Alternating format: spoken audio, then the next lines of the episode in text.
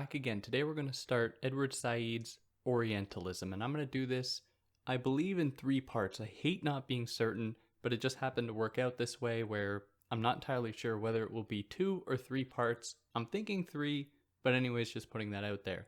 This episode is going to cover the intro and chapter one. Next episode will cover chapter two, and the following one, if there is one, will cover chapter three. But before jumping into it, hi, I'm David. I try to explain philosophical concepts and ideas in ways to make them accessible to you. So if you're new here, greetings. Uh, like, share, subscribe. If you found this on YouTube, you'll be able to find 250 some more episodes on there if you want. Or if you found this in podcast form, you can scroll through there and find ep- many more episodes. And, you know, vice versa. If you found this in podcast form, you can find me on YouTube where I sometimes release videos if you're into that at all. Or if you just want the audio form and you found me on YouTube, you can go download this on a podcast platform. If you want to help me out, leave five stars, leave a review, leave a like, share, subscribe. That would all all those things would help me out a lot. You can help me out monetarily via Patreon or PayPal, but clearly no pressure. And if you want to follow me anywhere other than here, you can find me on Instagram or on Twitter. Links for these things are names in the description. And uh, yeah, let's jump into the introduction of Edward Said's Orientalism, which is a, probably the most um, common text in any kind of post-colonial course or, or course on colonialism for anyone in university. And for good reason, but also for maybe not always the best reasons. And I have my criticisms of this text that I'll try to temper. Uh, and maybe at the very end in the last episode, I'll talk about that a bit. But for now, let's just jump into the introduction. Now, in the introduction, Said establishes what he means by the Orient. And he's talking specifically here, he's writing specifically here about the Orient that is seen through the eyes of Europe, specifically of France and Britain pre World War II. And then in the second and third chapters, he's going to talk about how that mutated into a new kind of Orientalism taken on by the United States and, and Canada and other, and other countries there. And the Orient that he was referring to here really has nothing to do with Asia, uh, as we might colloquially, colloquially understand it from India uh, eastward. What he's referring to here as the Orient is the Middle East or the Arabic world.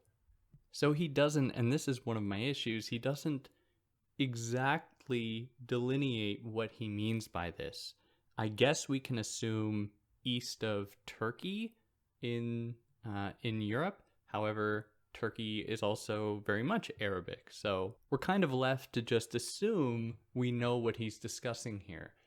And there's an issue with that because he's writing this text speaking to people who already have a prejudiced notion about what the Middle East is by simply reducing all of these very different countries to just a single identity.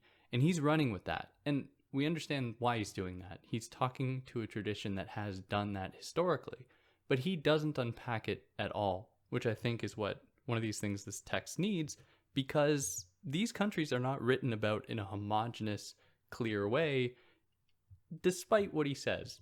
And, anyways, I said I would temper my criticisms, but I'm not doing a great job.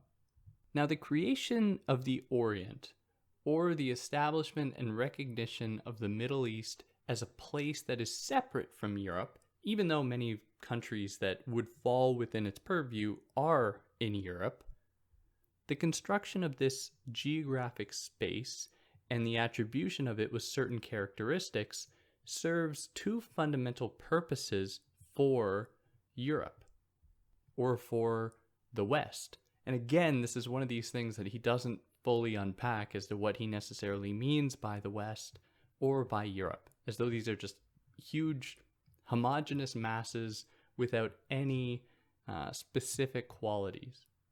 Now, these two purposes for Europe that the Middle East serves is that it exists as a site of Europe's origin, or as the site of Europe's origin, where many of its values, institutions, and ways of thinking were born.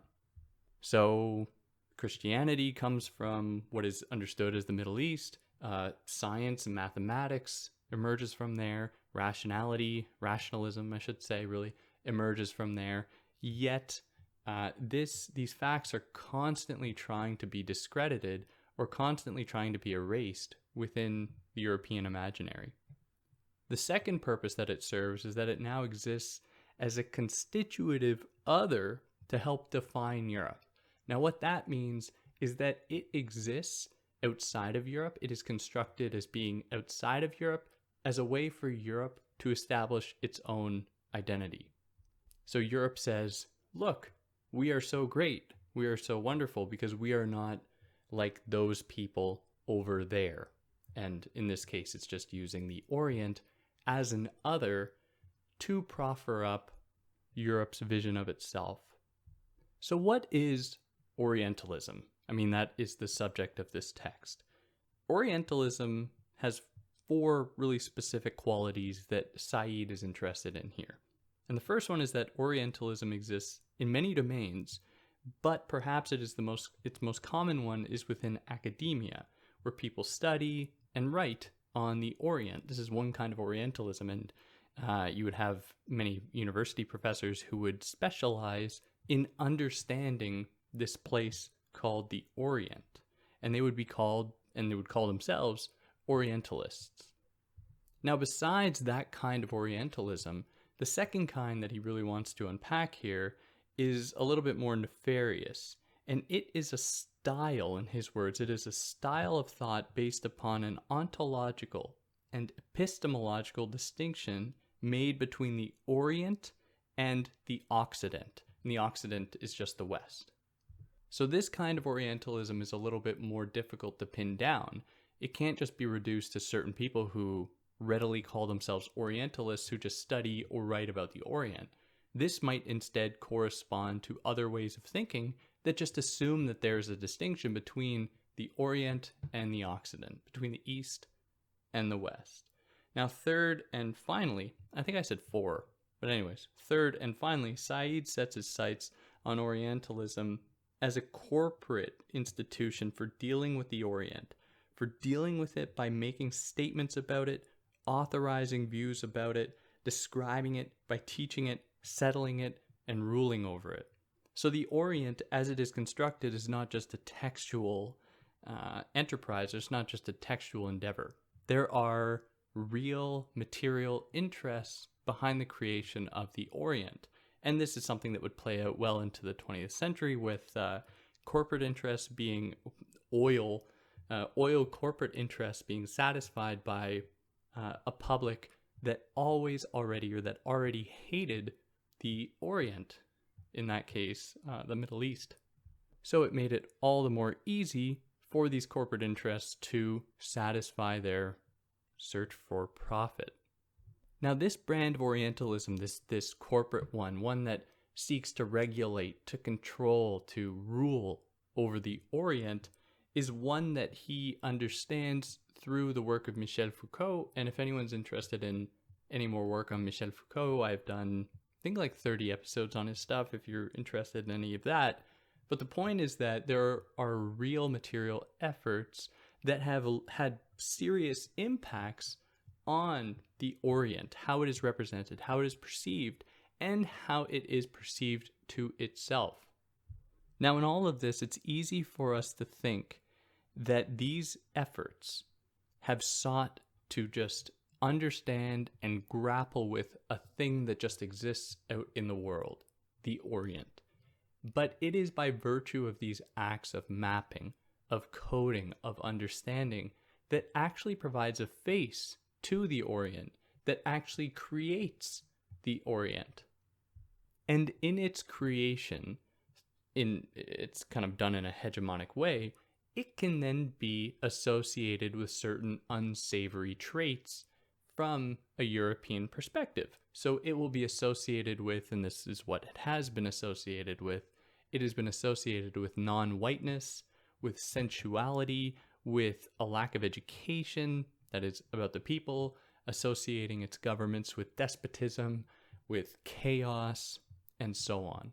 And all of these traits come to be stuck to the Orient and to the idea of the Orient, and it becomes very difficult to separate the two.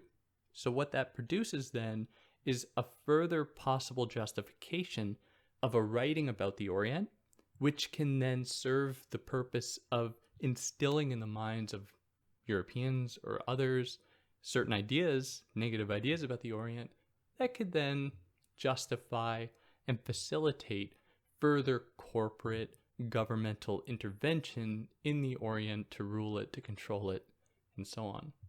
So even people who aren't doing readily political work, so cultural studies people, people maybe studying literature who are studying the Orient, nevertheless are being political insofar as the construction of the Orient that they are engaging with is one that has come into fruition through these very efforts uh, that they have been undertaking. And these efforts can then be appropriated by real, maybe uh, more strict or explicit political interests that can then exploit the Orient. So these efforts are political insofar as they rest upon geopolitical, economic, and imperialist interests in a firm or that rest upon a firm distinction between the West and the East, or profit from that distinction. Now, to properly engage with Orientalism, and what he means here is understanding these fields of study and other political efforts to map and code and exploit the Orient, he has to be selective in the texts that he engages with. And he's very much aware that there is a limitation to his approach. He can't look at every single text that writes about the Orient and present upon it in any kind of meaningful way. For all I know, he has read every single thing about it. Uh, probably unlikely because there's a lot. But, anyways, he has to be very selective in what he actually chooses to read and write about. And whenever we're confronted with a selection process, we have to be aware that the texts that actually come through in the selection process are going to reveal much about the selector's own prejudice, their own bias that is probably unknown to them. And this isn't something that I would necessarily know how to unpack right here because I don't have a very strong grasp of all the Orientalist texts that he writes about. But in any case, it's important to dig into that because these texts serve a certain purpose for Said in elaborating upon his idea about what Orientalism uh, is comprised of, which isn't necessarily wrong, but we are, by virtue of that, going to be limited in the understanding that he offers us, or it's going to be limited in how we can then understand the Orient.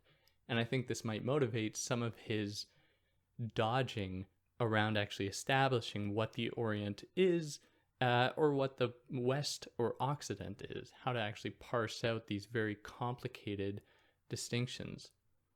But in any case, he chooses to focus on Orientalism that specializes in um, Islam and Arabic, Arabic, excuse me, Arabic peoples and cultures, as opposed to looking at like Indian texts or Chinese texts or Japanese texts and so on.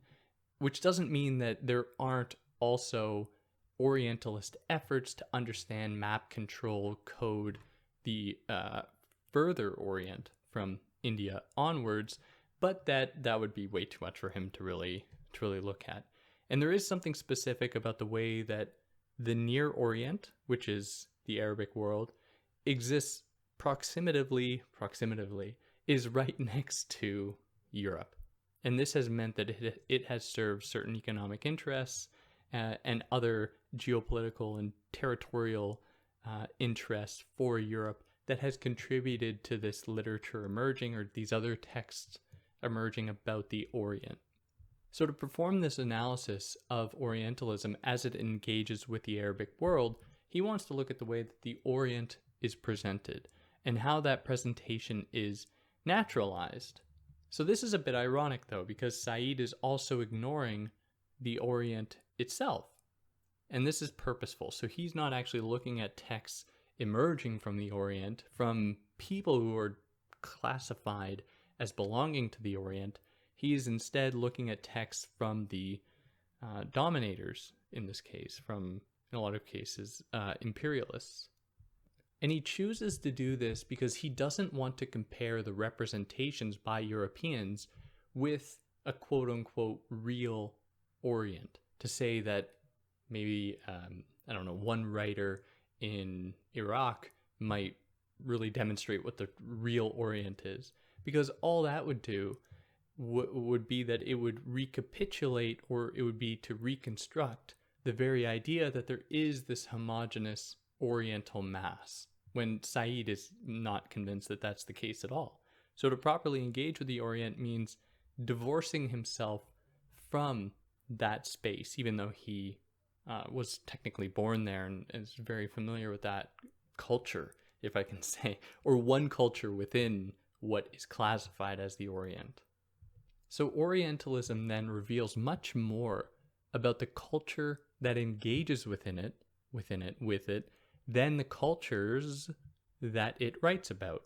So Orientalism really reveals much about Europe, more about Europe than it does about any country or any people, any culture within the Middle East. And so there were offshoots of Orientalism, and we'll get into some of these in a little bit more detail later on. But there's some offshoots of Orientalism where there's Freudian Orientalism, there's racist, racist Orientalism, linguistic Orientalism, Darwinian Orientalism, and, and so on. So I should have specified that Said was born in Palestine, uh, or grew up in Palestine and, and in Egypt. And so he was very much, he very much felt these material effects of Orientalism on those places. So, the point of his book is to show how cultural discourse in texts is material in its effects, how it can produce material effects, even though it is only textual. It's just written on paper, words written on paper. Like words can, apparently, they the words can't break bones, or however it goes. uh, names and words, sticks and stones can break my bones, but names and words can't hurt me. I don't think I've said that in 25 years. Uh, in any case, the idea here is that words can have real effects. They can very much break bones, uh, as they have through many imperial conquests of these uh, territories conducted by Europe and European countries. Now, before moving into chapter one, it's important to note that Orientalism is not just about a geographic area.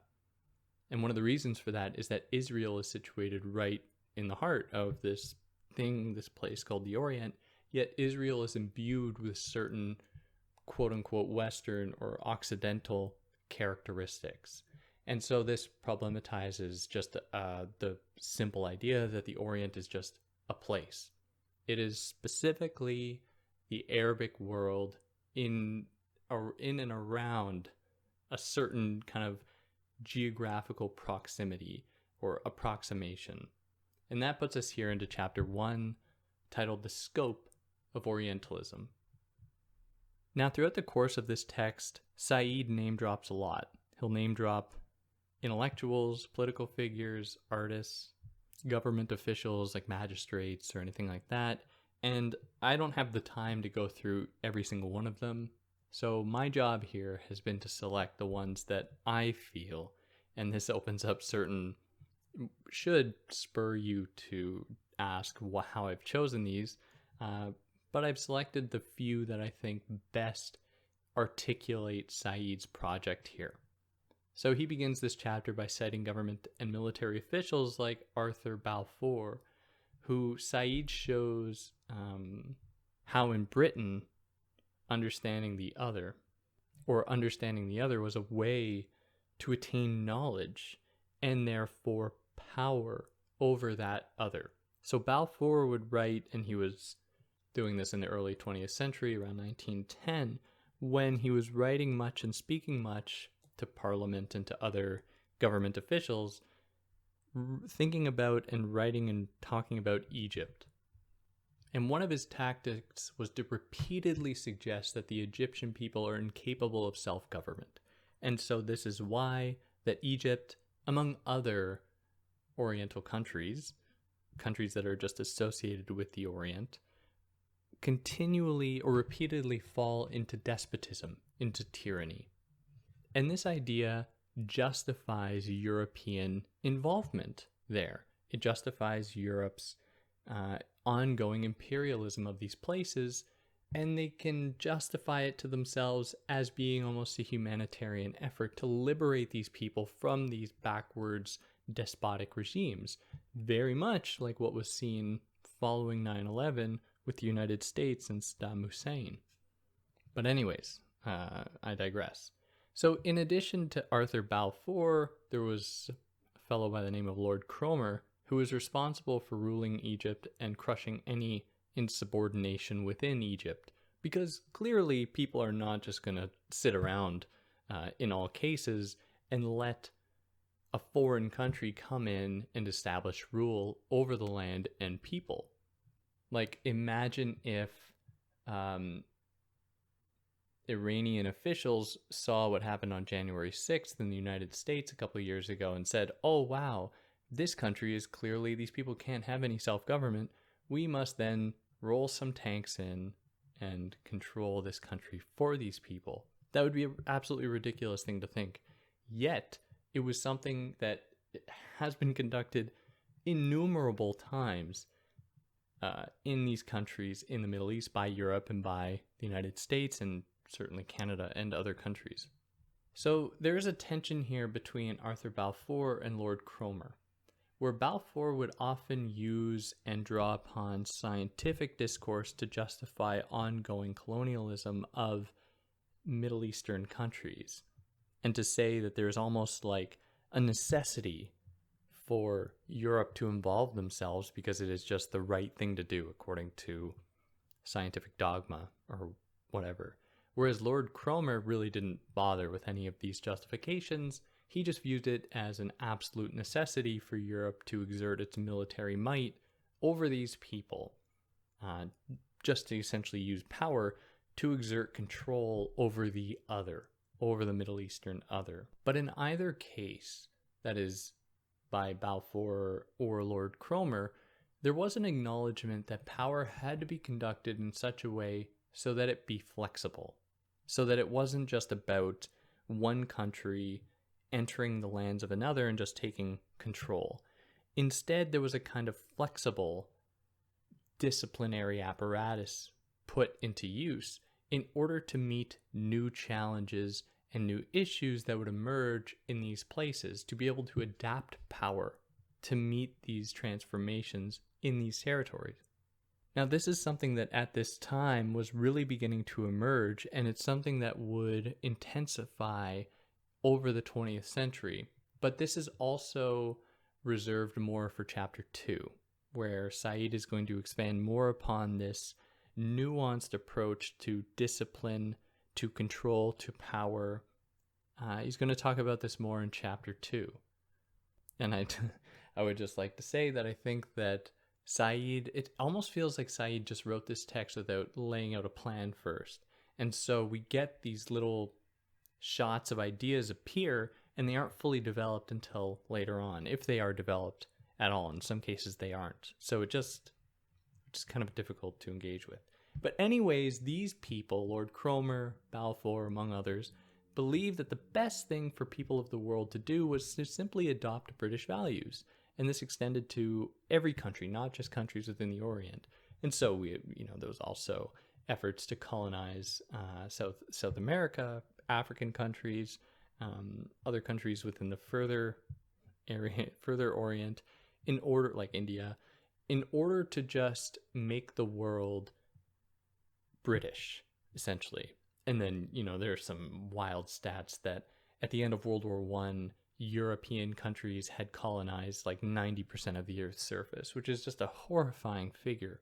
But in any case, it reveals that there was clearly a drive to distribute this idea about European exceptionalism, specifically in this case, British values, onto the world. So, Orientals or Arabic people in this case were framed as unreasoning, conniving, lazy, whereas Europeans were imbued with qualities uh, that were really the opposite. They were seen as being reasonable. They were they were seen as being trustworthy. They were active. They weren't licentious. Uh, they were you know they they could have self government and so on. And so there is a little bit of a chicken and, and egg situation here where Orientalist beliefs about the Orient justified colonial rule and weren't necessarily the product of colonial rule, but at the same time, colonial rule would give birth and justify Orientalist ideas. So it's important to acknowledge that one didn't necessarily condition the other. They very much go hand in hand and mutually constitute each other. So these beliefs emerge from two broad domains within European thought. That is, the emerging scientific method that put all peoples, cultures under a kind of microscope to code them, to understand them. And number two, it emerged from a growing literary and artistic effort to capture and represent the Orient. But as we've already said, the Orient doesn't exist out there. It's not just waiting out there to be found. It actually comes into existence with these operations put into play by having this scientific apparatus put into play, by having a growing literary and artistic effort to capture and represent the Orient. They give the Orient a face. And this extended back to Europe, back upon itself, where European thinkers and Orientalists would actually be policed as to what they were allowed or not allowed to say about the Orient. Where if there was an intellectual who would say something that might suggest that uh, the people of Egypt were actually capable of self government according to XYZ historical circumstances there, those ideas would be shunned. That person would not be given tenure. I don't know if tenure was actually uh, whatever. The point is that they would not be appreciated in that setting. And so, unless ideas would correspond with a hegemonic image of the Orient, they would be silenced they wouldn't be they, w- they wouldn't see the light of day. And so the binary logic of Orientalism ex- is extended beyond Europe to other places like the United States, for example, where Said quotes Henry Kissinger, uh, who uses a similar rhetoric to describe the distinction between developed and developing worlds. When you know we see this all over, we have democratic, the democratic world, and the undemocratic world, or other kinds of distinctions that are used to just clump uh, advanced countries with un- against unadvanced countries. Now, Said does something here that's an- annoying, where he says that it's almost natural for any country or culture or people to rely upon such distinctions in order to better understand themselves and to understand possible enemies. And he doesn't nuance that suggestion in at least in a satisfactory way for me. And the problem with that is that it just makes it seem as though the same kind of operations are occurring from the Orient's perspective, how those people are constructed, uh, or how those people exist. They're just doing the same thing to the West. And the issue is that it doesn't fully grasp the fact that even if it was a natural operation, that all cultures just try to reduce the other to a manageable, understandable enemy, that negates the fact or it ignores the fact that European colonial corporate institutional efforts have been like no other in the history of the world in its scope and in its uh, power. Which isn't to say that any other efforts by less powerful continents or countries is is any more uh, is any better surely this is also these are also um, efforts that should be criticized. But in any case, by saying that, he ignores the specificity of European expansion across the globe and just the power that is associated with that and what it has done to people all across the globe. It's not just one country who has an image of another country and they never engage with one another. The effects here are transform the situation into something entirely different. It is a change, a qualitative change that has been brought about by a quantitative difference. Just by being that much bigger, it has become something else entirely. So here he asks, after my rant, how is the Orient organized in such a way as to open the possibility of its being studied? Surely a field of study on Occidentalism or on the Occident or on the West would be weird that no one would as far as we know that doesn't exist at least i don't think at, at the time i guess it didn't exist uh, so how does a geographic area come to be an object of study despite the many different people and cultures within it? How is it homogenized in such a way as to make its study possible? Well, an identity must be first assumed of that geographic area that comes to stand for that territory. So, European territory is imbued with some qualities, while the Orient is imbued with others. And these qualities are imagined, right? They aren't real. Like, there is no real quality that would possibly, um, that could possibly be used as a universal for any culture any, or any group of countries or any single country for that matter. All of these countries and cultures are comprised of myriad people and identities and, and ways of thinking about the world and so on. And there's a very long history here in Europe where the Greeks uh, demonstrated a fear of the Asian other as being as being mysterious, and this goes all the way back to the Iliad, where and he presents some examples of the way that the Far East is constructed as this mysterious, foreign, um, scary other that always haunts Greek life and people. And so this, he just sort of speculates that this might have been the template for Europe to construct its own image of the Orient and imbuing it with certain qualities that can uh, be perceived as, as scary. And then after Muhammad's death in 1632 in the Common Era, current era, uh, Islam began to expand through uh, through many countries, and Europe was left to respond with fear. There were many efforts conducted by Islamic countries to expand and to engage in colonial efforts, and Europe Europe responded to this by really demonizing uh, these countries, and by extension, demonizing Islam, demonizing Arabic people, and so on. And so, what Europe would do was that it would construct many elements of the Orient as being secondary to or as copies, facsimiles, simulacra, if you will, of Western, of European identities or qualities. So Muhammad was seen as just being a kind of second Jesus to Christianity, uh, to to Islam from Christianity, which is which is absolutely ridiculous. But this is the one of the examples that he gives. And the same with like the Bible is uh, is seen as being the primary text, whereas the Orient or the Orient, the Quran is seen as being the secondary one, or um, uh, you know the the racist uh, ideas just just flourish from from here. So the Orientalist job in this paradigm is to confirm the hegemonic view of the Orient. This reveals the trinity of Orientalism. There's the Orientalist, there's the Orient, and then there's the Western consumer of Orientalism. So there's that thing out there that's being studied, which is just created, really. There's the person studying it, and then there's just everybody else who's consuming these images of the Orient, and they come to internalize them as being true. So he's, I guess, really what makes this kind of operation different from any other is that these Orientalists are conducting this kind of activity at a point in time in which communication, in which corporate interest, in which uh, the eh, the interests of, of capital, really generally, of governmental power, of military power, other kinds of technology, are at a point that it's not just a narrative about another country or a group of countries.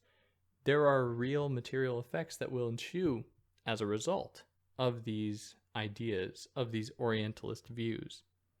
Which again isn't to say that any kind of colonial expansion is good and that only the European kind is bad. Absolutely not.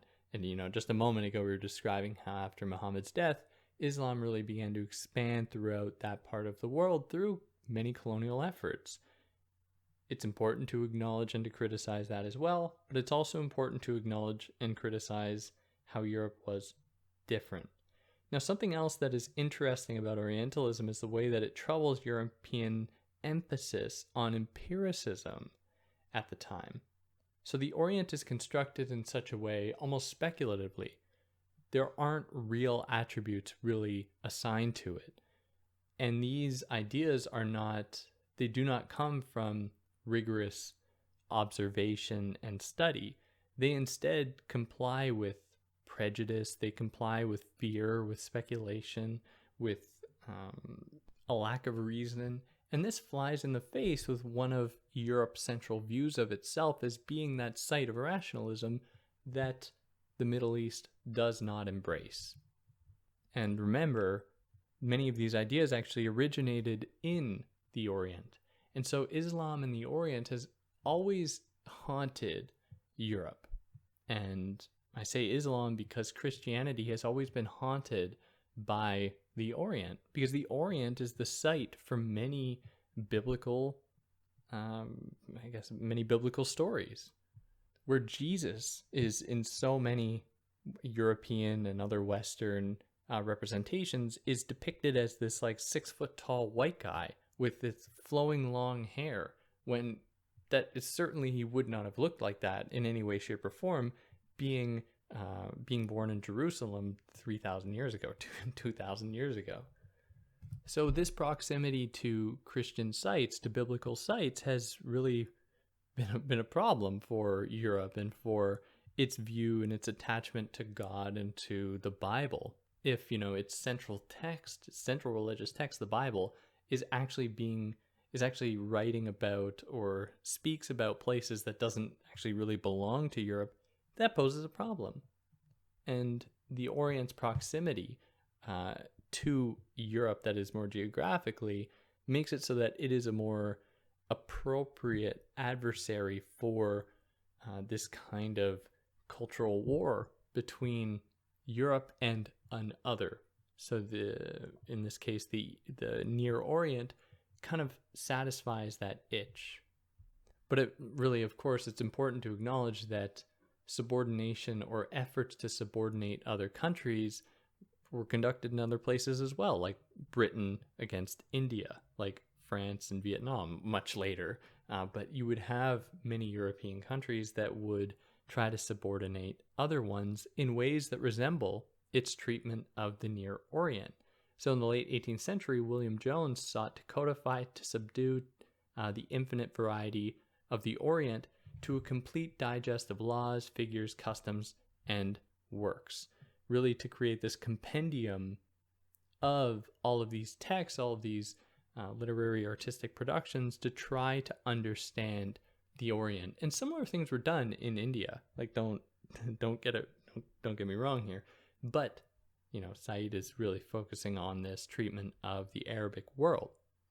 So in this case, people like Jones, who organized these compendiums of the Near Orient, people like Jones helped to encourage conquest of the Orient by figures like Napoleon.